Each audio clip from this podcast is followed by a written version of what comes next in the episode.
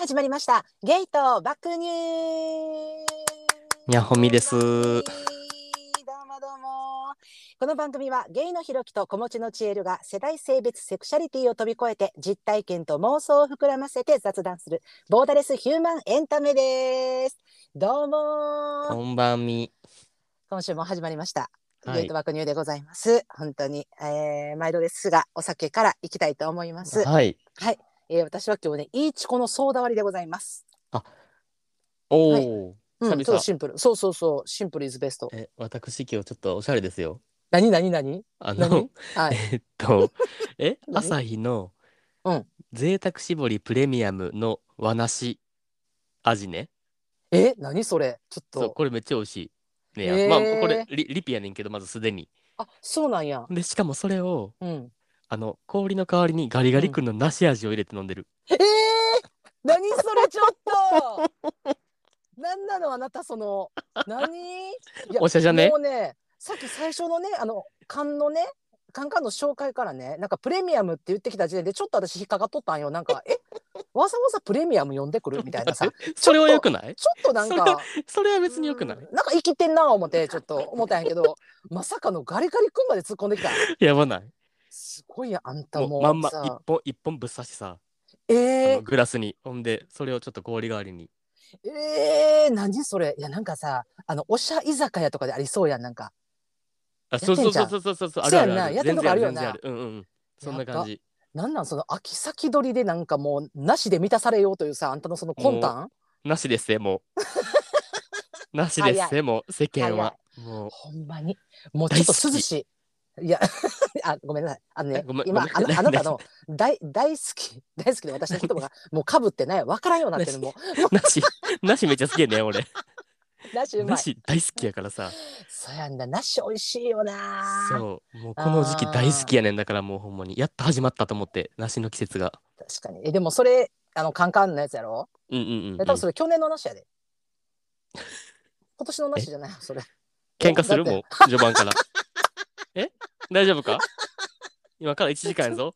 なんか自分なんかいいチコの相談あれでなんか悲しいなってきたからちょっと KP しますも そうですね、うシンプルイズベスト言うてればあれへんかったわほんま。では皆様お待ちいただきまして KP ケピえそれさーめっちゃ美味しい、うん、えそれさ棒はどうしてるの？それ。だから棒はさまあ徐々に溶けてくるやんこのガリガリ君がほんならマドラーみたいになるってこと？そうそうそうそうそう。そうてかいもうやーもう。てかてか、うんまず、うん。まずガリガリ君の梨がめっちゃ美味しいねやそもそも。あそうなんや。そう美味しいしほんでこの朝日の、うん。うんえーっと贅沢搾りの梨もめっちゃ美味しいねやん。なんかな、えーう。ん。もうなんか、うん。ん梨って感じも梨？これは。あのね。梨あなた。チューハイとかじゃなくて梨やねんこれもうほんまに。マジで。なんかわからんけど。あのさあうん。のああのジュース屋さんわかる？あのえ？ー、かりんっていうジュース屋さんわかる？あーわかるわかる。あのあのーもあれやね。フルーツす絞って。そうそうそうそうもあれって感じやから、もうなしやねんほんまに。だからもうあー味もうん。匂いも全部まんまなしやねんや 大丈夫そう？語彙力。もう語彙さ力大丈夫？さっきからさ10回以上なししか言うてへんし。ほんで今そのさあの何？今えガリガリ君か。ガリガリ君がほんまなしってことか。めっちゃなしっていうの言ってたでも、それってちょっと一回あのかりんの製造元の方に一回謝ってもらってもいいかなそれ。えなんでなんでなんでなんで？だってかりんさんはさもうさ本物さあの皮むいてさ、うんジューシーな梨をさあれをこう絞ってはるわけやん。アホかアホか、うん。かりんに謝るっていうよりも朝日を褒めたい、俺は。あ逆に？これほんまにすごい。あほんでちなみに、えっとうんうん。もう一個なあれどこの会社やったっけな？えっとマイナス196度みたいなチューハイあるやんか。あるあるある、うんうん。あれの梨味も出てん出てんねやん今、えそー、っちもめっちゃ美味しい。それももううん、ほんまになし。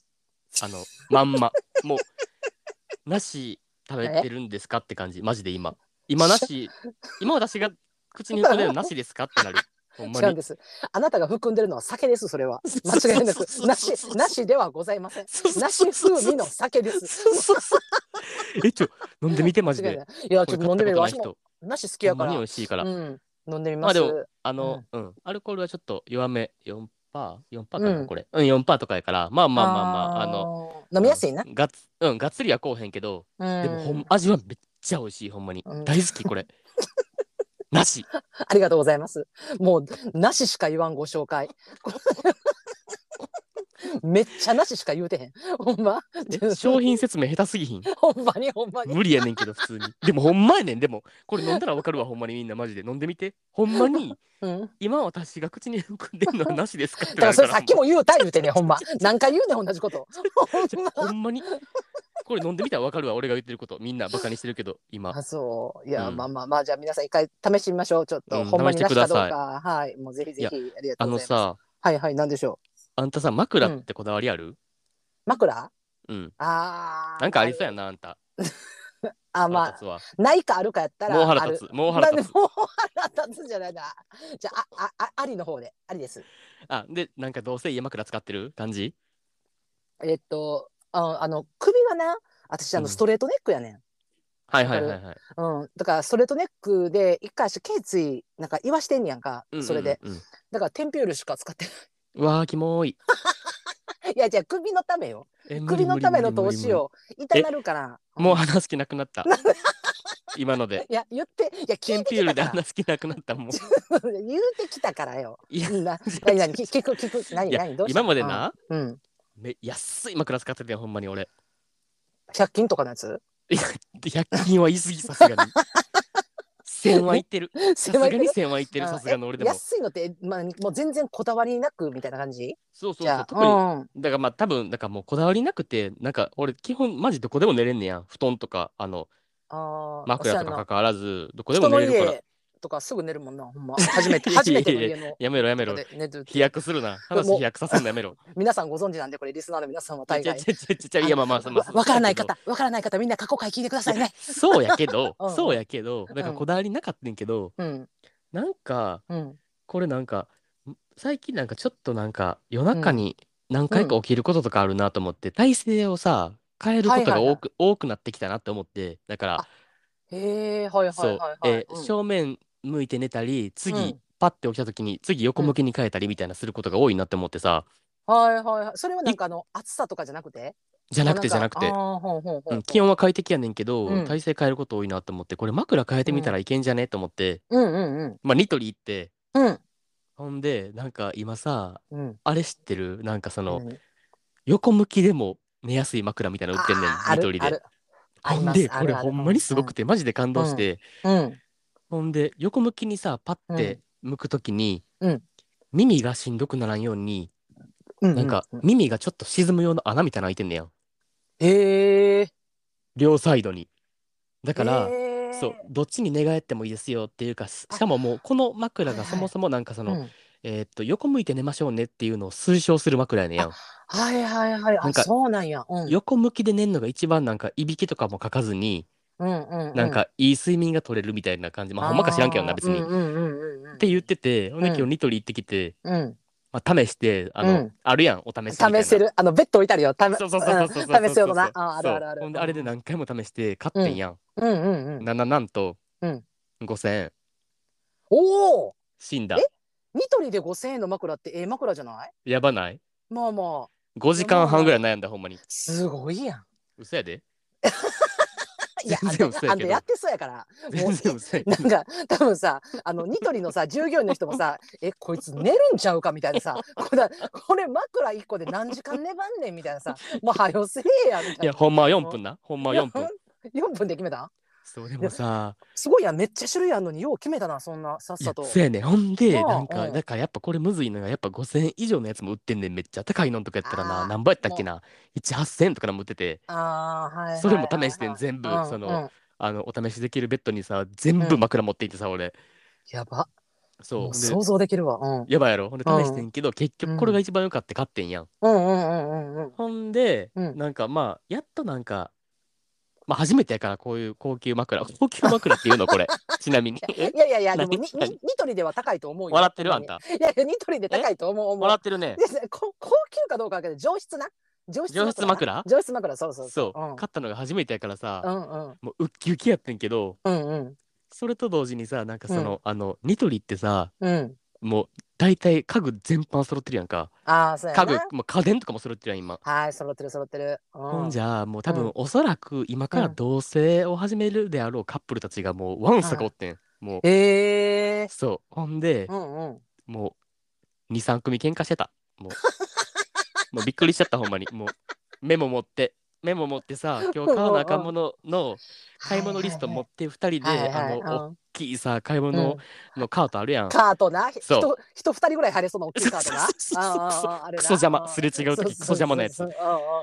あれ押しながらさそううん。うんもう今日一日で3組喧嘩してるカップル見つけた。もうもう帰りなーって思ってもうイライラしもうお腹減ってきてイライラしてんねんって2人ともって思ってもう 一旦帰って冷静になりなよって思ってもう もうな、やっぱな、お腹空いてる時間、だからあの昼過ぎて、ちょっとお昼ご飯食べれてない時間帯とか、あと、なんか、あの、揉めてるカップル見たときに、あの、な怒りの伝染みたいなのない？わかるめっちゃわかる。なんか、わ、なんか、ヒヤヒヤすんねんけど、こっちもちょっとイライラするみたいなさ、なんか伝染すんのよな、あれってマジで。しかもうん。俺そういうの見たらさなんかうんどういう内容で喧嘩してるかちょっと気になっちゃうタイプやからさ。あやばそう。あんた一そう。時、ああ、もうやばそう。わかる。うんなんかちょっとちょっと近く行って他の商品見てるふりしながらなんかでなんで揉めてるんやろとか思って観察してたらうんうん。2パターンあってんまあ。うんうん。まあ、はいはい 3, 組中三組中の見つけたのが2パターンやねんけど、1パターンはその、うんお互いにこだわりがあって、うんうん、俺はいこい。っちがいい、私はこっちがいいみたいなんで喧嘩してるパターンな喧嘩っていうか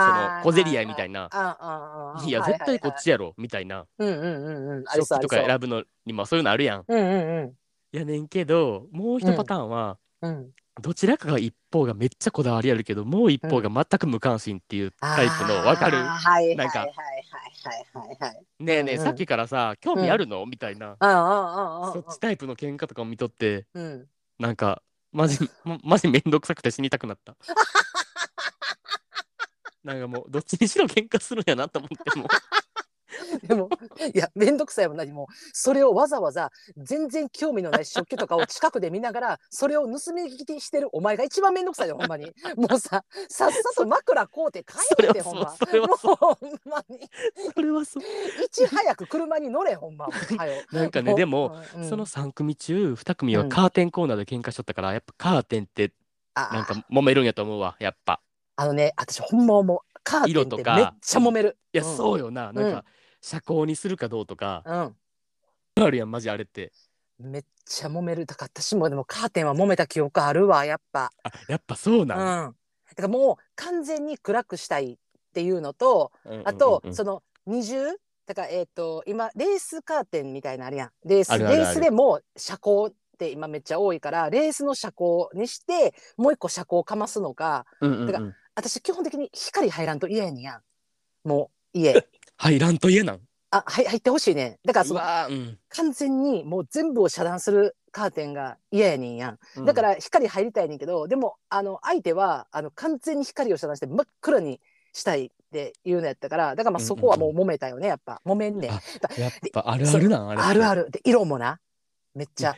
そうそうそう、めっちゃ楽しかったねでも見とって。いやほなんかんまにあカーテンって揉めるんやって思っいてやカーテン揉めんね。んなだから案外だから食器とかなんかそのなんていうかか家電とかに関してはなんかそんなそこまでなんかもうめっちゃこだわりある人とない人で分かれそうやねんけどあのカーテンはなんなんやろな。で結局なカーテンもなかけてみたらいいのよ。別に。そんな気にまあ案外な案外な。そうやね。ん馴染んでくんねんけどなんかそれまでのなんかこのこだわり感っていうか家の色を決めるぐらいのさ確かに確かに。圧あるよなあー。あでもわかるわかるわかる。ごめんなんかなんかごめん。なんか今ちょっと謝りたくなったなんか。え何？なえなんかそ一緒にカーテン選んだことないんかなって思ったからなんかえ なんか。うちうち自分のカーテンを選んだことあるから。言っとくけど。なんかだ誰もいいやんいらんやん。なんかそう喧嘩せずに選んだから自分のカーテン、だ自分のカーテンを自分で選ぶっていうあの一うん。番シンプルな形取ってるなと思って、なんか揉めたことないなって思ってなんかうん。なんかごめんなんかなんかいらんことえなんか序盤からムカつく今日 テンピュールの一件許してないしまず。そもそも。テンピュールの一件許してないし。ニトリの俺が買った5000円の枕を高級枕って言ったらあんた上質枕に言い直すのもムカつくし。なんでやねん。上質やん。それは上質枕よ。え無理。ね。いやいやそれは褒め言葉よ。上質やから。それ不本意です。えーでも俺も選びたいなと思った。でも一緒に家具とかそやろ。楽しい、ね、とか行って。うん、でもほんまカーテンだけは気ぃつけて。マジで揉めるからほんまに。いやまあそうよな、うん、まあいやそうよなそうよな。いいつか来るか来ないかわからない未来のために一応言うとこはあのほんま揉めますよこれは絶対に。いやまあそうよな。そうそうそうそうあーわかるわ。俺とか絶対揉めそうほんまに。やばそやばそうやんな、ううんがふんふん言うてくれる人の方がでもあんまりひろきってこだわりないやん。そんななんか。いやせやねんな俺ほんま。いないねんけどうんない気すんねんけどな。うん。あーでもうーんどうやあーでも確かにこだわりないかも、うん。別そうやんに何でも。な、うん。うんうんうん。だから結構なんか強く言ってくれる人とかやったらいいんじゃない？なんかもうなんか、うんうんうんなんか俺はなんかもうベージュがいいみたいな感じで言ってくれたら、うんうん。うんうん、オッケーみたいな。ベージュやったらこれしようかうんみたいな。うんうんうん。確かに確かに。スムーズ。まあ言い方によるな。ものの言い方によるわそれは 全ては言い方次第やな怖い怖い怖い怖い。なんか、なんかトゲトゲしてるんで。あの、次の話題いいいですか？どうぞどうぞどうぞどうぞどうぞちょっと早く言ってねください、さいや、ちょっとね、私これちょっとね、あの、最近やねんけど、うんあの、もう、まあ、ひろきもそうやと思うんだけど、ポッドキャストめっちゃ聞くやん。もちろん毎日聞いてるで、聞くから、私な、最近もう、あの、音楽、音に枯渇してるっていうのを久々に知ったのよ、最近。でそれが、えっと、たまたまなんかそのポッドキャスト聞いとったんやけど Apple Music をなんかこう立ち上げてしまったんやろな。でなんかそのうん。誤作動的な感じで、そういきなりなあの、えっとリストに出てるそのバックナンバーのあの、うん。ハッピーエンドって歌あるやん「うんうんうんうんうん。青いまま枯れていく」って。あ,、うんうんうん。あれがさいきなりパンって流れた瞬間にさなんか胸にジーンってきてめっちゃ。はいはいはいはいはでいあなんかもう結構聞きすぎてもうちょっと聞いてなかったよな全然、うんなんか聞きすぎてちょっと飽きて、でわもかるわかる。久しぶりに聞いたらやっぱめっちゃいい歌やわって思ってそっからちょっとな最近あのこれまたそのあのパクリ説出てくんねんけどあのー私たちの大好きなあの飼い犬にパンを噛まれるの、うん。ポッドキャストでもあの、はい。今日の一曲やってますよね。やってるやってる。うん、でまあすあの今日の一曲じゃないねんけどなんかさなんか自分の今までのこう生きてきた人生の中でさまた小中高とかあるやんいろいろ。で、うん今までの中でなんかさこの歌聞いたらこれみたいなさなんかその自分の中でこの歌だけはなんかちょっと違うみたいなのない？なんか。わかりますよ。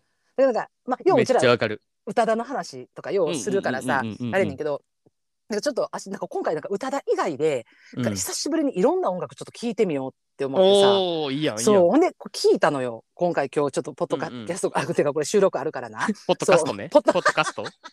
拾ってくるね。おいおいおいおい。えポッドキャスト今ね。今のあれですよね。テンピュールで今右頬叩かれましたよね今。そうそうそうそうそう。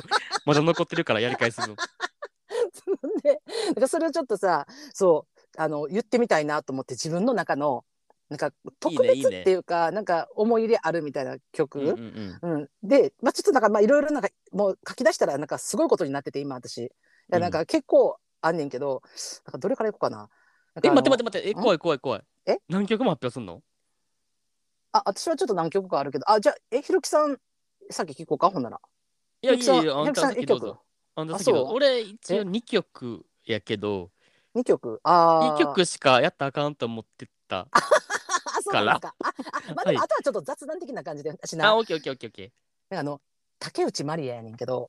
ーうんうんうん。竹内まりやな。でまあ、うんうん。それがあのまあ私ら世代的にちょっとドンピシャうん。なところがあって、でそれでなそのなえっ、と確かな小学校の頃なうん。えっと多分なこれなえっとリリースしたの見たらさ多分私10歳やってんけどうん。まだ、その時に初めてさ「駅」っていう歌知ってる？待って。ちょっと調べるわ。うん。えっえとわかるかな？あの見覚えのあるレインコート黄昏の駅で胸が震えたっていう始まりの歌。ええっといやこれでもなきいや聞いたことあないかな。ー有名？いやいやめっちゃ有名めっちゃ有名。でもまあ私が10歳の頃の歌やから30年以上前の歌やけどかうんうん。懐かしさの一歩手前で込み上げる苦い思い出にって知らん？知らんかな？全然分かれへんわ。あ全然分からへん。いやこの歌がなえっ、と言ったらえ駅でな自分が帰りの駅で、まあその時雨が降ってるわけよ。でその、まあ、夕方ゆ黄昏やから夕方やんな。その駅で、うんうんうんうんうんたまたま2年前に付き合ってた人の姿を見つけるわけよそこで。はいはいはいはいはい。でそれでせでなんかマリアっぽいな。マリアっぽいやろ、うん。でその時になんかそのなんて今はあなたがいなくても自分はこうして元気で暮らしてるよっていうことを伝えたいなってなんかさりげなく伝えたいなって思うねんけど結局はその人はもう自分に気づかんとパーってこう改札を出ていってしまうやんか。うんうんうんうんうん。ででその時そのなんかその情景の歌やねんけどなんかその子供の頃にこれ聞いて私なんかめっちゃさ、なんか刺さってさまだあえっ、と幼小ながらに？そう小学校4年とか多うん。分高学年やったんかな、でなんかそのな情景すごいやん竹内まりやって。そやな。でなんかそのなんかそのなんかあんまりこうなんていうのかなすごいこう難波とかさ新大阪とか大きい駅じゃなくてちょっと自分の地元の駅でなんかそういう2年前に好きやった人の後ろ姿を見るみたいなの情景がもうバーンって浮かんできてなんかいつか自分も大人になったらこんな恋すんのかなって思ったのが駅やってんやん竹内まりやの。へえ。そうだからそれがめちゃめちゃ印象的やねんな。私子供の頃にその感じた気持ちが結局なんか大人になってもなんかそんな条件なんか一回もなかったんやけどでもなんかそれがそうそうだからなんかあ小学生でそれ思ったんやそうそうそうそう小学生。でもそれで言ったらその多分しこうしてじゃあ告白とかシングルアゲインとか知ってる？竹内知ってる知ってる知ってる。それは知ってる。それなんかあの歌謡サスペンスの歌やってんけどそれも多分私まだ中学とかやってなんかその昔好きやった人からいきなり電話かかってくるみたいな。でも今頃好きって言われても私にはもう自分のあはいはいはいはいはい。変えるところがあるのって言うたんやけどそれももう私さ感動してさうん。なんかいつか自分もこんな恋するんって。もう竹内まりやに侵食されててん。子供ながらすにごいな。そうそう。だからなんか竹内まりやってちょっとなんか特別やなっていう。えそう。俺竹内まりやったら俺マンハッタンキスが大好きやねんけど。あ不倫の歌な。そう。そうそうそうまあ不倫の歌っていうくくりはあれやけどでもなあれもなめっちゃ状況見えへん。いやめっちゃ見えるし。うん。なんかサビが結構辛いよな。何もかもやろ、うんそうそうそうあそう。そうやねんな。何もかもまるでなかったかのようはい。にシャツを着る愛しい背中眺めるの。私より本当はもっと孤独な誰かがあなたの帰り待ってるわ。すれ違う心の奥見透かしながらやで。お重重すぎひん？重い重い。めっちゃ重いねんけどでもなんかあなたと出会う前の私に戻ってもう一度やり直してみたいっていういやほんまのもそうほんまそう。なんかそのなんかこうなんやろなんかなんやろ情景が家の中であったりとかなんかそのベッドの上とかさなんかすごい見えるし感情が結構さ、一瞬の感情を書いてんねんけど、なんかそれもなんかこのわかる。駅駅とかいう歌とか告白とかもそうやねんけどその、うん。竹内まりや結婚してまだ5年ぐらいで書いてんねやんこの、歌詞をうんうんうんうんうんさまあ言ったら5年やったらまださ山下達郎とままあ、想像するにまだなんかこうなんかラブラブっちゅうか、まあ、子育てとか始まった時ぐらいやからさ、うんうんうんそんな時にさこの詩書くってえマリア何事と思ってさマリアの歌詞基本やばいよななんか基本やばい気多くないやばいやばいでも私そういうのが好きやねめっちゃあわかるよわかるよわかります俺もなんか、うんうん結構聞く竹内まりやそうだそれがちょっと私のちょっと紹介でございました。思い出の一曲？うんはい。なるほどねはい。ひろきさんは。えー、どうしようちょっと待って、うまあ2曲あるけど1個宇多田やから、うんうんうん。そっち外すわあえて、うんうんうん宇多田も今までずっと喋ってるしうんうん。俺、えー中島みゆきの誕生待って怖っ。え嘘？マジ？入れてます私も。私も誕生言おうと思って入れてます。マジで？歌詞歌詞コピペしてんもん私。いやめっちゃわかるでもこれって別になんか、んえーっと、人生の時にこの曲に救われたとかいう思い出は別になくて特にうんうんうんうん。そういうのはないねんけどはうん多分初めて聞いたの多分俺これ高校生とかやったんかな多分ああ。うんまずだってこ。れリリースリリースされたの1992年で俺生まれてないからさまずああそうか私まだ学生か。そうほんででも多分高校生の時にまあきっかけ何か忘れたけど、うんうんうんうん聞いてうん。なんかまず出だしの歌詞から衝撃やったかも。ああこのねうん。一人でも私は生きら私れる。はうん。うん。うん。でも誰かとならば人生ははるかに違う。うん。強気で強気で生きてる人ほど些細な寂しさでつまずくものよ。そうだよね。出だしがなんか結構確かに。うんうんうんうん。割となんか深いよね。うんうん高校生ながらに衝撃やったっていうか。うーん。なんかさ難しい言葉使ってないやん全然。うんうんうんうん。やけど、うん。なんかそのこの歌詞の短い文章の中にめっちゃなんか、なんていうの？うん。奥深さがあるっていうかさ、ああ、も、ごも、え、なんか、ご、ごもごも言うてる私。だから、うんご。こ、こ、こ、ごも、ごも、ごも言うてる今。あの、言葉と、言葉の合わせ方が そうそうそうそうそう。そうすごいっていうか、なんか、なんやろうな、この中島みゆきの世界観っていうかさ、そこがすごいやん。で、ひたすらさ、うん。あのここもあのリメンバーとかウェルカムとかいうことをさめっちゃ大々的にこう言うねんけど、でもなんかそこの中にもそのなんか分かるっていうさその自分のなんなんやろ。そうよな。うん経験してなくてもなんか市民のような誕生なあた誕生えいいですです。これ私だってあのひろきとあの一緒に働いてる時に帰りさ、なんかバイバイってしてあの帰りの電車お互い別々やからさ帰る時にさ、うんうんうん。なんかえーなんかこの歌めっちゃええから聞いてって言われてこの誕生を聞きながら帰って私あの電車の中で泣いた記憶あるもいやん。もマジで泣くう、よな、はい。うん、うん俺も結構これ割とうん。な、泣いてしまう歌の中のうちの一つかも。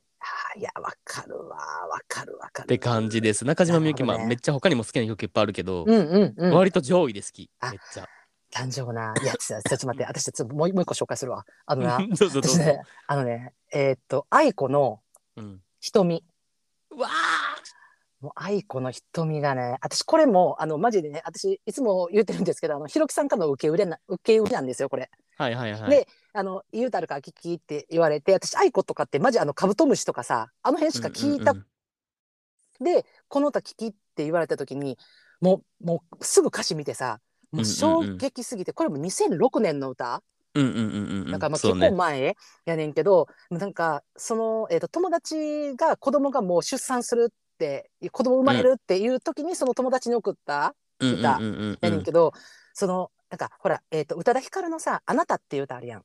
うん。あれも、えー、と子供に歌っってる歌ね。うん子供歌や。ん。であの歌も好きやねんけどあの歌ってほんまにあの宇多田がいかにその子供を大切に思ってるかっていうもうなんかもう絶大なる愛を語ってる歌。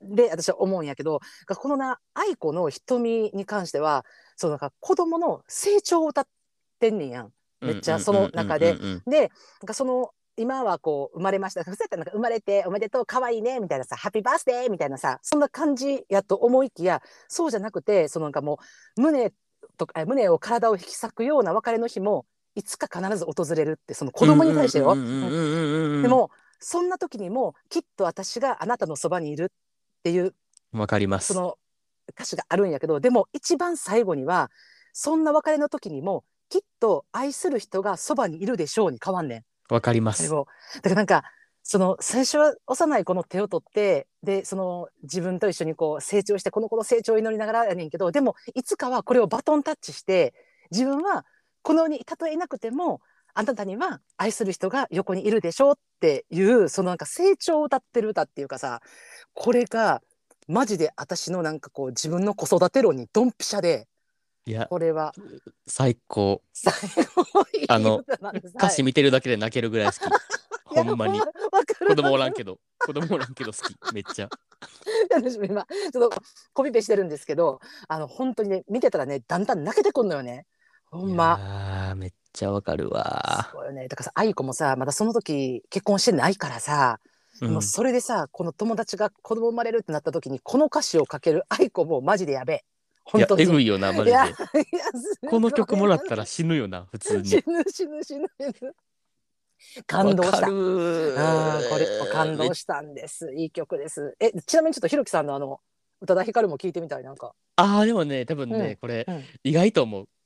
うーんうんうんなんかまあそうやな、うん。うん。えーっと好きやねんけどうん。今まであんま言ってないっていうかえーっと、誰にも言わない。意外。あそうやろ？めっちゃ誰にも言わない来るのは意外でしたわ。そうめっちゃこのすご歌好きで、うんうん。えーっとねうん。これも割と序盤の歌詞が好きやねんけどうんうん。えーっと歌詞を今出しております。はい。今、まあ今歌詞をねちょっと見てます、はい。ああそうそうそう、命見てますめっちゃ序盤、はいめっちゃ序盤のうん。えーっと一人で生きるより永遠に傷つきたい。うん。そう思えなきゃ楽しくないじゃん。過去から学ぶより君に近づきたい。っうん。うん。ていう歌詞がめっちゃ好き。いいです。大好き。いいです。ここのさえっとこの誰にも言わないもあのなんか景色が見える歌よな。うんうんうんうんううん。んうん。なんか結局その夜道を歩いてるっていうさその中でのこのなんか自分のなんか感想っていうか一番あ最後好きやねんな。最後。最後の一番最後ちょっと読んでくれへん？歌詞の。あーあれ、うん。感じたくないことも感じなきゃ何も感じられなくなるから？あちょっとちゃうかったわ。ごめん。どこだっけ？え？何？俺俺ちなみにそこめっちゃ好きやねんけど。じゃあなんかあのなんかえっ、とそのちょっと前かな。そのちょっと前ちょっと読んでもらっていいですか？え？ワンウェイストリートのとこからかあ、あな、そう、そうそうそうそう、あの、そのワンウェイストリートのとこから、いきなり曲調が変わるんやんか。で、なんか、変わるいきなり変わる変わる。いきなりなんか、その、なんか、あの、何、口笛さび、え、口笛を吹きながらみたいになるやん、なんか。好きな歌。え、口笛吹いてますや口笛やめてください好きな歌。うん。口ずみながらな、あ、そう、好きな歌口ずさみながら、うん、そこの切り返し以降が全部好きやねん、私。なんか、あいきなりなんかそれまでのなんかグーっていうさなんかすごい重いなんか自分とのなんか内面とのなんかその葛藤感からのいきなりなんかその好きな歌口ずさみながらのところからの曲調の変わった感じもめっちゃ好き。るわかりまいいですす。でもなんかその流れからのうん感じたくないことも感じなきゃ何も感じられなくなるからっていう歌詞が自分はめっちゃ好きいいですね。いやいいです。これいいです本当に。最高まさかこれまさかなんか誰にも言わない来ると思えへんかった。よなよな。いいいでもなんかそうそうそう、ん。改めて歌詞見たらめっちゃいいなと思って。うん、やっぱ歌大好詞き。見たらいいよな。なんか。そうそうそう。俺確かに。うん、歌詞考察中やからさ。あのすぐすぐ何でも。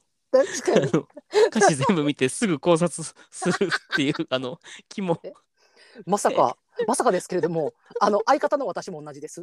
もうすごい考えますそれ。そうそうそうそそううなんです。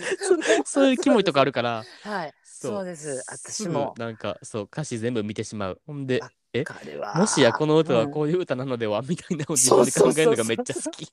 でその世界観の中に自分を浸らしながらもう一回聞くのがめっちゃいいのよね。わかるわかる。完全に自分の中に吸収してからな。わかるわ。えでもさそれで言ったらさ私なあのあの欅坂？うん。欅あれやん欅も私最初さあのサイレントマジョリティ聞いた時にはいはい、はい。も衝撃やってんやん。何この歌っていうさ、うんうんうんあの歌詞がぶちいけてさそっからのあの黒い羊とガラスを割れ、もうこの流れも大好き、ここも、俺もく黒い羊が一番好きかも。ああいいよねいやそこもなんかこうまたな全然違うテイストやけどなんかあめっのちゃいい。なんか何やろあのちょっと強めに地面踏みながら歩いてまうもんな聞いてたらわかるわかるわかる。めっちゃわかる。欅坂46の一員として歩いてた、俺は。それを聞聞いてるとき。めっちゃわかるめっちゃ平手の横で踊ってた、俺は。頭の中で。なんかわからんけどちょっとガンス高なるやろなんかグッて目開くやろなんかそうん、なんかそそうめっちゃわかる。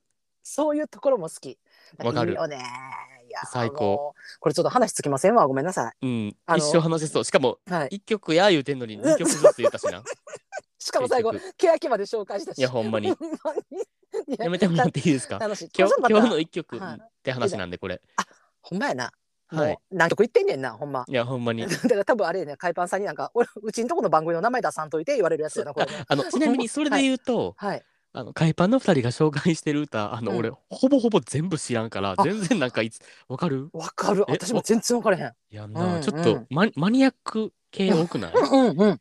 うん。ななんかだからほんまいつもへえと思って全然ピンとこねえと思いながら聞いて やめて。る。あんたやめて。そんなんだ。今日の一曲パクってる言うて海パンさんディスんのやめじてちょっと。ディスディスとかじゃないからなんか、うん。あ全然ちゃうなと思って聞いてる曲とか。あー確かまあでもさその何あれあるやん。何やったっけ？プレイリスト？のさ、うんうんうん。曲数がさあのお二人すごい曲数。レフさんとか特にさ。そうよね。そう。だから多分なんか長らく聴いてないとかもあるんやろうなと思って、うんうんうんうんなんかそういうのあるやんか、うん、だから私結構プレイリストめっちゃ小分けにするタイプやからうんなんかうんうん。20曲ぐらいをなんかこの今日はこの気分みたいなかまあ聞かんかったら全然聞かんようになるしな。それすると、うんうんうそうそうそうそうそう、うん。そうなるよね。そう。だからなんか久しぶりにちょっといろんな歌聞いてなんかちょっと活性化されてます今私。わかります。いいなと思って。なたまにはいいよな歌な。めっちゃ聞くのも。めっちゃいいめっちゃいい。うん。あのこの話したらもうあの一生終わらないんであの、はい。今日実はですねやめましょうもう。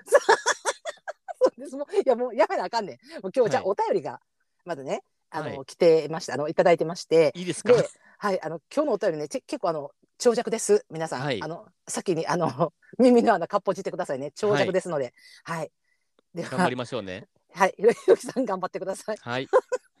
お願いします。はーい。えーっと、西之島出身35歳女性の方、ラジオネームセンチュリーいちごちゃん。いちごちゃんでいいか。な？いちごちゃん。はい、ありがとうございます。えー、チエルさん、ひろきさん、こんにちは。半年ほど前にに、この番組を知ってからというもの、お二人の赤裸々だけど、温かいお人柄に魅力、魅了されております。さて、今回は他の相談者様のように、私もお二人に悩みを聞いていただきたくメールします。はい。私は35歳女性です。実はこれまで男性とお付き合いと言えるほどのお付き合いをしたことがありませんでした。うんかっこ男性を間近で見ると好きな人でも気持ち悪くなってしまう蛙化現象が起きます。そして俗に言う高齢処女です。このことがずっと自分の中で一番のコンプレックスでした。自分で言うのもなんですが、容姿も性格も人並みだとは思っています。かっこここで容姿を取り上げるあたり、ルッキズムに支配された頭の固い女です。そんな私にも今年の初め、マッチングアプリで出会いがありました。お相手は1個年下の海外出身の方です。うん約うん5ヶ月ほどゆっくりデートを重ね、かっこお互い超奥手ですね、汗。初夏にやっと付き合うことになりました。うんうん5ヶ月も友人期間が続いていたので、ただの友人で終わるのかなと思っていた矢先でしたので、突然の初彼爆誕に心躍りました。おーポーカーフェイスなこともあり、友人期間はそんな素振りを見せなかった彼が、恋人同士になると、たくさん愛を表現してくれるようになり、幸せかもと浮かれるようになったのもつかの間、私にはある問題がありました。それは、一人が好きすぎる問題です。フリーの時から異常なまでに一人が好きで、家族や友人ですらお泊まりなどに来られると、早く帰ってほしいなと思うほどです。時には自分で呼んでおきながらこうなってしまうので本当に立ちが悪いのです。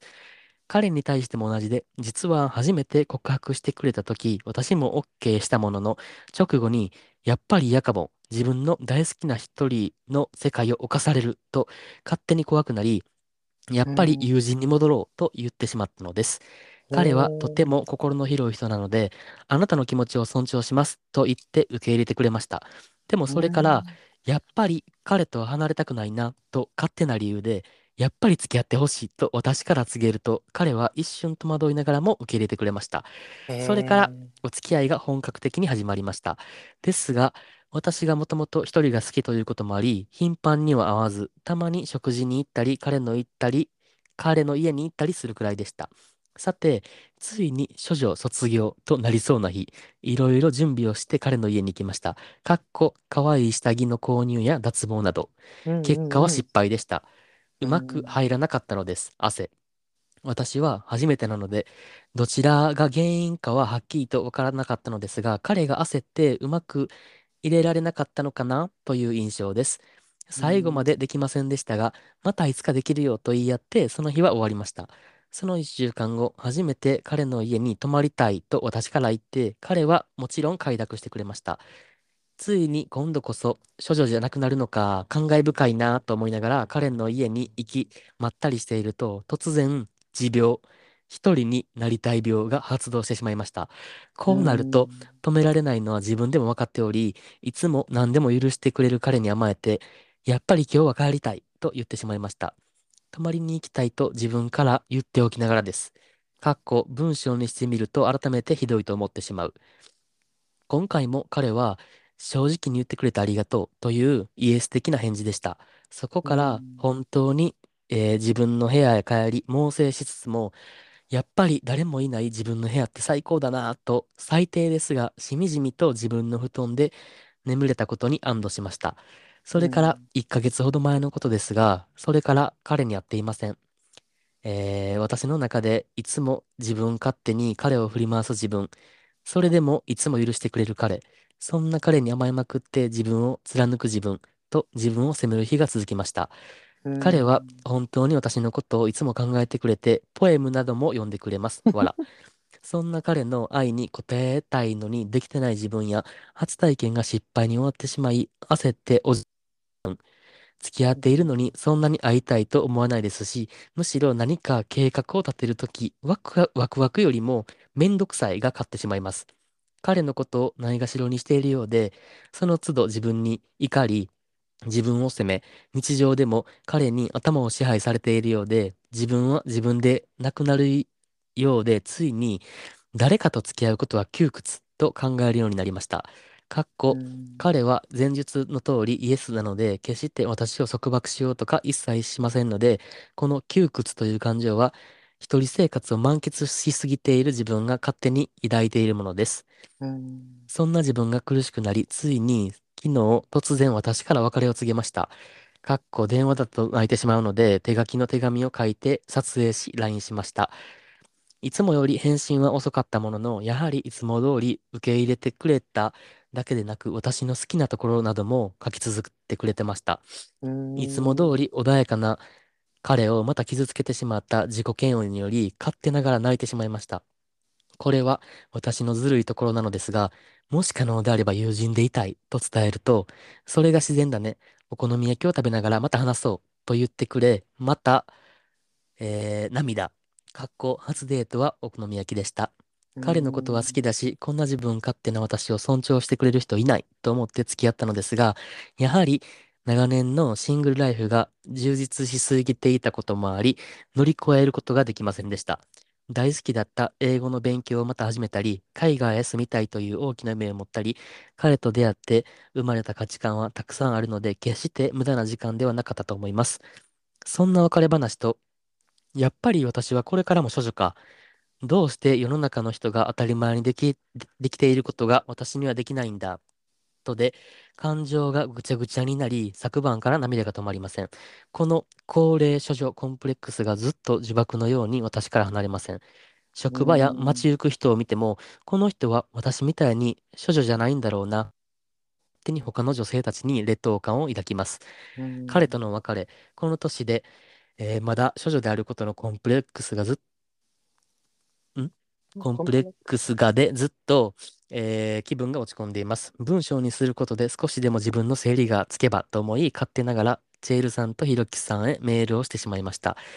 えー感情的になっていることもあり、だらだらと長文失礼しました。こんな自分をどう折り合いつけていくべきか、何か一言でもアドバイスいただけると嬉しいです。暑い日が続きますが、どうぞご自愛ください。なるほど。なるほど、なるほど。いちごちゃん、ありがとうございます。うーん。うーん。蛙化現象ね、まず。ああ、そうね。蛙化現象が起こる。めっちゃ聞くけどね、これは。うん。なんかずっと、うんうん。うん。なんかずっとなんか、自分が一方的に好意を寄せてて、片思いとかしとって、でも相手が振り向いてくれた瞬間に興味なくなるみたいな。うーん。私もそう調べたらなんか書いた、そういうふうにそうよねなんかこう気持ち悪いとかっていうふうに感じてしまうっていう、うん、結構辛いっていう、それをこう克服したいっていう人も結構多いっていうのも、うんうんうんうんうんうん。うんうん聞くよね。うん。まあそうやな。うーんうん。またあと高齢処女がコンプレックスうんうんうんって書いてたね。のとあとまあ一人が好きすぎる病っていうのがあるっていうこう話がこう点々とそうやね、そうやね。うんうんうんうん入ってたんですがこれは、まあ、でうも、ん。うーん、一人が好きすぎる問題は仕方ないなとは思うけどな。35年間だって、うん。一人でもう自由にさ、うんやってきて、それがまあ、それは心地よくなるやろうし、誰かと生活を共にせえへんっていうか、誰かの生活リズムとかうんうんうん。に合わせんでもいいしさ、うんうんうんうんうん。なんか全部自分の判断だけで物事を進めれるからさ、うんうんうんうん、めっちゃ、えーっと、なんていうの、まあ、い自由聞くやん、そんなん当たり前やけど、一人やったら。らまあそうやね。人のこと気にせんでいいからなうんうん別に。うんうん。だからそれはなんか、あ、やっぱ一人って最高って思うのは仕方ないなと思うけど、うんうんうんうんこの高齢処女問題はどう思った？うーん、まあ、そうよね。この、いや、だから、なんていうんかな。私もこのお便り読んで思ったんが、なん、か、えっと、ちょっと前の話になるけど、その、ななんなんていうんかな。結構、その、まあ、最初にさ、あの、容姿も性格も人並みでっていうので、うんうんで、まあなんか、ルッキズムっていう感じで自戒みたいな感じでさ、うんうんうんうん。こう書いてた部分とかあって私結構そこを引っかかってなんかそれまあルッキズムっていう感覚で自分もあそうやんなっていうこうなんていうかな、えっと、メタ認知みたいな感じにしてはる、うんうんうん。やけどなんかそこって結構なんていうのそのまあなんていうの高齢処女っていうのとかって、まあじゃあそもそもやけどそのじゃあ何歳が適齢なのっていうのもあって、でなんかそれって一体誰の意見ですかっていうのがあるんやんか。私の中ではな、まあ、例えばなんか早いとか遅いとか、まあ、聞くよ確かに。聞くけど、うんなんかそのコンプレックスってなるっていうのはなんかなんなんかその自分の中では別になんか容姿も性格も問題ないのにコンプレなんていうのそういう、えー、と症状をうん。す捨てるっていうのかな、だからそういう時間がなかったっていうことに対してなんでなんでってなんかみんなはできてんのになんでっていうふうにこう変えてしまってるわけやん。だから常に目線が自分じゃないような気がしていちごちゃんの。うんうんうん。うんうん、なんかその人との対比みたいなんてすごい疲れへんかなと思って。なんかうん。どうどうなんやろ。確かに。う、うん、なんかどうんうん。ほんまにコンプレックスなんかなっていう疑問はあるけどな、う俺的には。なんかあだってそんなんやろうと思えば別にできるくね？付き合ってなくても。ほんまに自分がただ高齢処女っていうのがコンプレックスで、ただ処女を卒業したいってだけやったら別にさ、あ彼氏彼女とかパートナーっていう関係性にならなくても別にそんなんできるやんそんなん、うんうんうんうん、うん。アプリでアプリで適当に相手探すとかさ。まあそ,、うんうん。まあ、それはちょっとハードルあるかもしらんけど、うん。だからまあいろんな手段があると思うねんけどそれを選択してこなかったってことは、うん。うんうん何らかの意思があったってことなんかなっても思うし、うんそうね。ってなったらうんほんまにそれってコンプレックスっていう疑問はちょっうん。と俺も思ったかな。そうやね。だからなんか多分なんか分からんけどその高齢少女コンプレックスっていうなんかワードをまあなんか世間でなんかそういうワードがあるんかも分からへんねんけどちょっと目にしたことなくて。でうんうん。なんかそのワードに自分が結構とらわれてる部分っていうかなんかそこから抜けきれてないっていうかな。なんかそのなんかこのお便りでやってさっき言ったやんなんかその蛙化現象を高齢少女コンプレックス一人が好きすぎる病っていうこう3つ挙げてったんやけどなんかこれってなんか全部別々の問題でさうんなんかそうやんな。うん、なんかでもなんか結局最終的になんか一緒くたになっててなんか私は なんかそのなんか自暴自棄っていうかさなんか彼をなんか追い詰めてしまってとかなんか自分を責める。なんかそのうんうんうん。彼をないがしろにしてるとか、でなんかそのなんていうかな自分が自分のわがままとかさ、うんんううんうん。うん。なんかそうやってなんか結局なんやろそこにりんごありんごちゃんごめんなさい。いちごちゃんのうん意思っていうか、自分の目で見た判断っていうのがなんかどこにも感じられへんくってでその蛙化現象っていうのも、んんこれってあのすごく悩んでる人がたくさんいててなうんうん言ったやんさっきも。だからそういうのってなんかどういう人が悩んでてどうするんやどうなんやろうっていうのは、まあ、例えばこれが、まあ、その精神的に辛いことであったらそれはそれで別で向き合うべきやしうんでうんうんうん。その所属コンプレックスに関してはなんかその彼氏さんとのさ、なんかえっとこともさまあ最初その蛙化現象っていう話やったんやけどでも結局5ヶ月デート重ねてんでその後その彼がさ告白してくれたことによってさ、あのすごいテンションが上がって嬉しかったわけやんか。うんうんうん。うん。ほんでその後なんかこれで処女が捨てれるっていう風になってしまったんかなと思ってなんかそのなんやろ、えっと、彼のことが好きで彼と一つになりたいっていうこの人になんか、うん、ちょっと表現あるけど抱かれたいじゃないけどこの人に全てを知ってもらって私も彼の全てを知りたいっていうよりかはそのいちごちゃんの口から出るのはなんかあやっと処女卒業できるっていう、うんうんうんうんなんか、うん、そこの言葉がなんかな私の中でな全部なんかちぐはぐになってしまってんねやんか。でもってことはやっぱじゃあ一番のコンプレックスは処女ってことなんかな、っうんうんうんうん。でてなるとそうやねんな。ほんでその一人が好きすぎる病っていうのもさっきひろきがさ言ってたやん。それは35年うん？一人で生きてたらそれ一人が好きになるのは当たり前やんかって言ってその居心地がいいのは当たり前やんって言うけど、でもこれにも病気ってつけてんのよな。なんかそれは自分の病気でであの人とは付き合うことはできない窮屈で人、うんうんうんなんかそれにそれって病気なのって何年私の中ではタイトル病気じゃなくてそれって一人の時間を自分で満喫するっていうなんか幸せで、幸せなはずやのになんかそれを病気って言ってしまったらもう考える矛先がなんかずっとこうマイナスにしかならへんのちゃうかなと思ってさうんうん、だってきっと一人でいてる時間もずっとその彼を傷つけてしまったとかなんか自分勝手な行動がこんなことを起こしてしまったってなって結局なんかもう自分の中の頭の中にもう彼ばっかりになって彼に支配されてるって思ってしまったわけやん。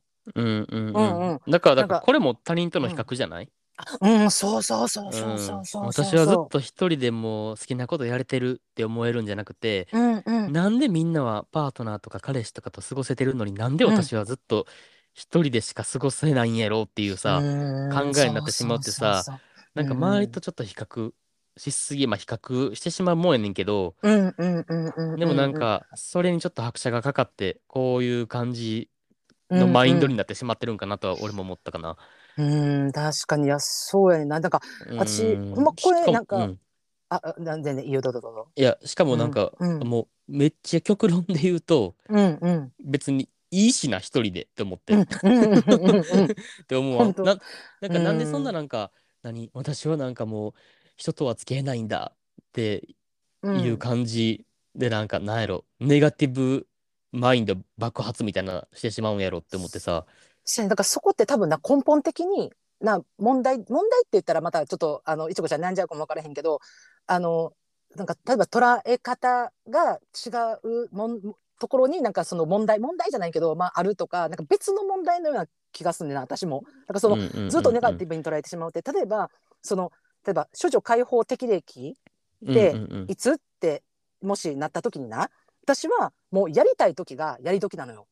でうんそれな？うん、でそれって別に35やから遅いとか例えば、えー、とに21やから早いとか別にそういうことって決してなくてそれって全部自分マインドで決めることで他の誰かが決めることじゃ決してないしでうん。その例えば彼氏とこれからも付き合われへんのかなじゃなくて私はたまたままだ出会ってないだけなんかでこれもしねこれから将来例えば50歳60歳とかさ、まあ、あの高齢になってな。それでもひょっとしても一人かもしれへんやん。でも、うんうんうん。そうであったとしてもでも私ってこの一人の時間を満喫しきったっていうさ。うん。なんかそこって別になんか絶対にその彼氏が必要なのっていうさなんか周り湧いてるとか関係なくないってもうね自分の時間を満喫することの幸せっていうのはさかけがえがないわけやからさ、うんなんかうんそこがさなんか私ほんまこれ読んでなんか幸せってなんやろうってすごい考えてんやいちごちゃんの文章。をうん。なんかなんかうん。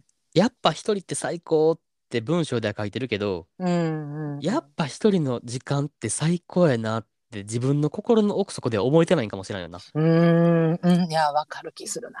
うんうんうんうん。どっかに寂しさあるっていうか、うんうんうんうん。劣等感あるっていうか、うん。一人一人でなんか自由な時間過ごせる最高ってなった後にさ、うん。襲ってくるなんか寂しさっていうか、ふと我に返った時に、え、うんうんうん、でもみんなはおるよな、友達とかは彼氏おるよなとかいうさ、うん。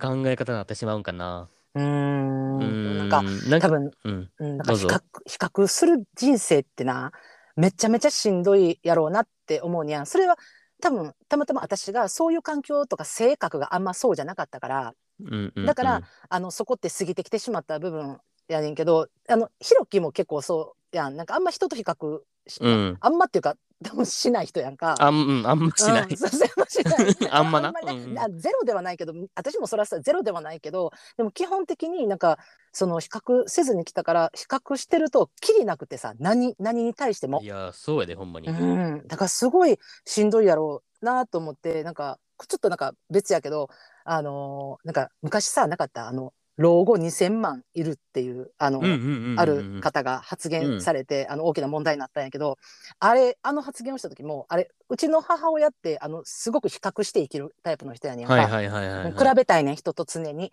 でその時に自分の今手元に2,000万ないって言って焦り出してな自分が老後迎えられへんってなって、でそっからもうどうにか2,000万集めなあかんみたいなさ今度そっち側に目行き出して、もう例えば今まで楽しんでたお茶会とかもちょっとやめとくとか。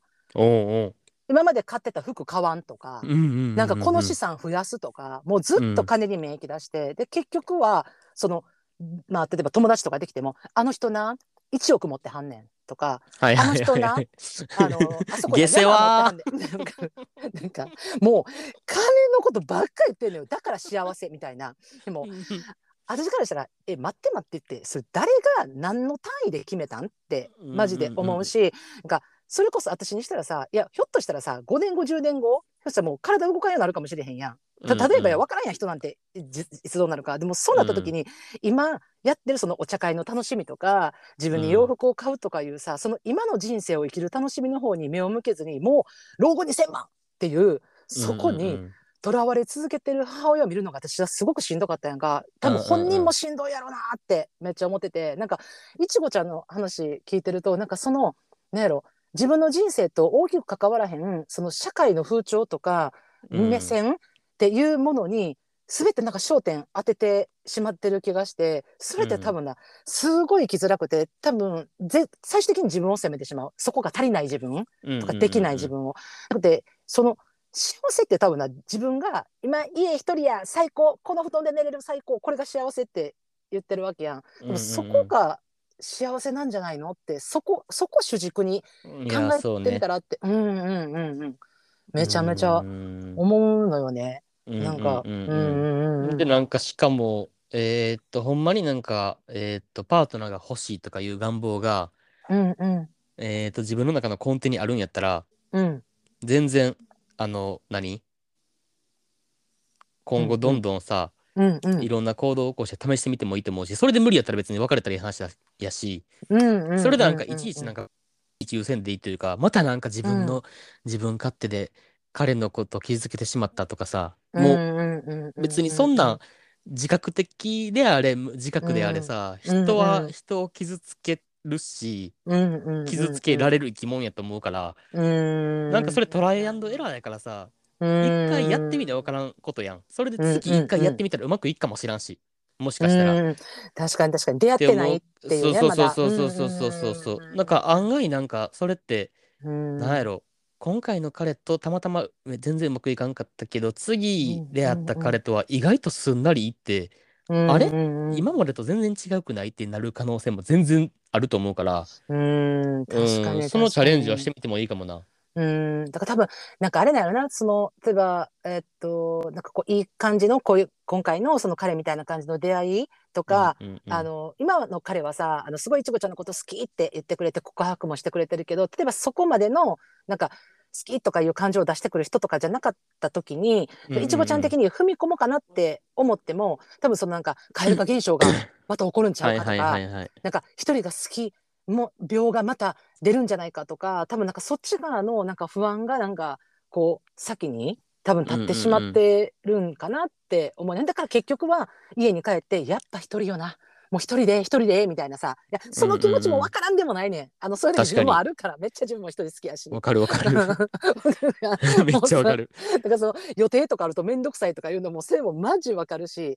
でもそれってなんかうちとかひろきはあの人と基本的に比較対象ってあんまりしない性格の私らですらやっぱ一人って最高とかう、ん、マジでそうん、なんかもう予定あるとうわ面倒くせえとかさなったう。うり、んうんうん。私らでもするからそれって誰もが当たり前に持ち合わせてる感覚で決して病気とかあのコンプレックスとかではないっていうのはなんか一旦なんかそこリセットしたらどうかなって思うななんか。うんうんうんうんうん。そやね。なんかそのうんさい最後に書いてるのが、うんどちらもきっと私のひねくれた自分勝手な性格が原因だとは思うのですがって書いてるけど、うんうんうんうん自分勝手やからな全員。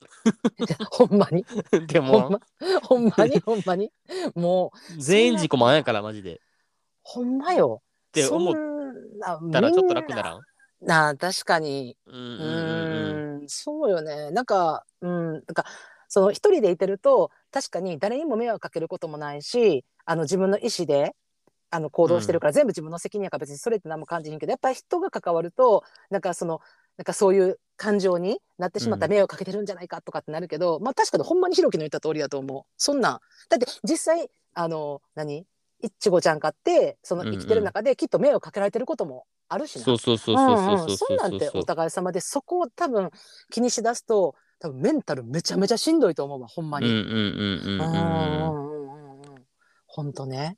いやでも、ううんんうんこんな自分をとどう折り合いをつけていくべきかっていうのはちょっとむずいな。うん。ちょっと、うん、あんたが言ったように全部別の問題として考えた方がいい。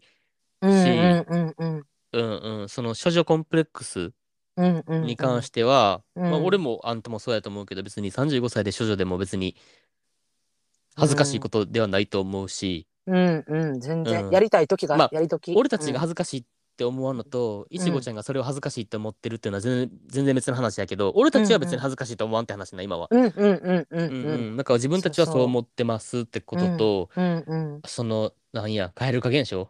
うん。蛙化現象ね。そう。でもこれに関してもなんか私もちょっとかううん。んうんいや調べたけど蛙化現象についてな、ちょっとうんうんうん。知らんかったから私。ででもなんかやっぱねなんかそのなんやろなんなんていうの例えばこうなるから蛙化現象になるっていうなんかしょなんかそういうなんかこう調べた人がこうですみたいな感じってはっきり書かれてなくて結構すごいアバウトなのよね。なんか、うん。うんうんうん、なんかなななんやろうななんかその理想が高すぎるとかな。なんかえそんなん別に誰でもそんなん自分に理想持ってるしみたいなさ、なんか、うん。でもなんかそういう当たり前のことしか書いてないから結構そのこうすれば良くなるとかこうすれば変わるっていうことはなんか言えないっていうのがさ現状やけどなんかそれこそさっき言ったみたいなさ出会ってない可能性ってあると思うにや。全然あると思う。うんうんうんうんうん。なんか、だからうんうん、出会いの数やっぱ増やしてみたら一旦、それは絶対良いと思う。ううんん増やしてみて、うんでいろんな人と,、えーっと出会うとかいうその行動を起こして別にそれはトライアンドエラーやから、うん。試してみて無理やっても、はいまた次って言って別に次行ったらいけるんやったらな自分の気持ち的に、メンタル的にいけるんやったらうん。行ったらいいしそれでなんか、うん。あ今回は無理やったな。はいじゃあ次行こう。ほんじゃ今回は無理やったなってなっていろんな人とのそういう出会いとかを試してみて、うん。やっぱり無理やったらうん。やっぱ自分って一人が好きなんやったなってことにも改めて気づけると思うし、うんうんうんうんうん。ってなって最終、あうん。ほんじゃやっぱ自分ってうん。誰かと他者とその密に関わるっていうよりはうん。自分一人の人生が好きなんやなっていううん。着地点に落ち着くんやった。らそれはそれで全然よくない？そうそうそうそう。だからなんかその唯一さ今えっといちごちゃんが書いてる中でえっと自分のこと好きって言ったのがあの一人の時間一人でいる自分ってここ好きっていうのはもうはっきり表明してるわけよね。うんうんじあのーいちごちゃんが。だったらなんかその時間せめてさもう自分が好きってここは決まってるんやからもうこの時間自分を責めるのはやめようって、うんうんそれな。うん、そこ主軸でなんかこの時間を好きな私が好きって。いいじゃん、うん。好きでって。うんうん。うんうんうん。だからそこから入ったらなんかもっといろんなことがなんかもうちょっとなんかこううまく進んでいく気がすんねん。なんかこれこれもあかん。これも引きずられてこれもこれもみたいなさ感じになってくるとさもうどれもこれもうまくいかんみたいなさなんかもうどれもなんか全部自分ダメだみたいなだダメ人間みたいな感じになってまうけどなんか一個自分で自分のこと好きなとこあったらさそれって結構強いと思うねんやん。うんなんか、うんうんうんうんうんうん。だからなんかそこってもう自分を見つけれてることやからいちごちゃんが。うんそやなそうだからせめてなあの一人の時間が好きな自分は好きであってほしい。うんそやなうんうんでそっからやっぱりそこでもうなんかこういやどうしてもやっぱなんかこうなんていうの、えー、と症状だっていうことがどうしても頭をよぎるんやったらそうやって出会いの数増やす。うん。うんうんうん、彼氏っていうそんな欲しかったら増やすっていうさ行動を少しずつ起こしていく、うん。でもなんかだからってあのひ自分一人の時間が好きな自分っていうのをうんうん。崩すことはないから、うん。全然。崩さんでいいうんうん。しそうそうそうそう。そこはもうベースで自分のこと好きっていう部分は絶対崩したらあかんと思う私も。うんうんううんん。うんうんと思う。はい、マジで。そう思います。何かはい。何か一言でもアドバイスって言ってるけどうん、12ことぐらい言ったな。ほんまや。何ほんまか一言でもって言ってるけども本当だわ。う12ことずつぐらい言ったけども。ごめんなさい。めちゃくちゃ喋ったわ。うほんまんに。そんないらんねんけどってなってるかも。一言で一言だけのそうそうそうそう ごめんねいちごちゃん。ごめんねあのあのお便り送ってくれた先がまさかのおしゃべりモンスター2体爆誕してるところなんですよ、うんこれ。これは僕たちの病気です そうなんです。これは僕たちの病気 本当にごめんなさい。あなたのは病気じゃないいや確かに確かに。僕たちのは病気ですとかさいちごちゃんさ今これさメモらなあかんぐらい混乱してないかな大丈夫かな？もういけてる？大丈夫？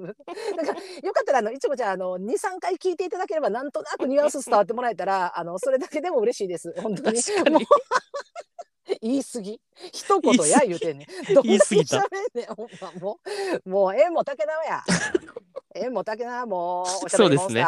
本当に。いちごちゃんありがとうね。はい、本当にありがとう、いちごちゃん。なんかまた、あの、うちらの回答で、なんか気づいたこととか、なんか、いや、お前ら何言ってんのっていう、あの、ご意見とかあったら、またな、うん、全然あのー送ってください。はい、ホームにお便りでも、あの、ツイッターの DM でも、どちらでも結構なんで、またいただけると嬉しいです。はい、おというわけで、ます。お待ちしてます。今回も最後までお付き合いいただきました皆様ありがとうございます。ありがとうございます。だ芸爆で取り上げてほしいテーマやうちらに打ち明けたい悩みや相談あと番組の感想もホームまたはツイッターの DM にいただけると嬉しいですよろしくお願いしおます待ちしてます。というわけで、えーはいまた今度は週末ですねそうですね。はいでは皆様週末お会いいたしましょうじゃあねバイバイバイバ。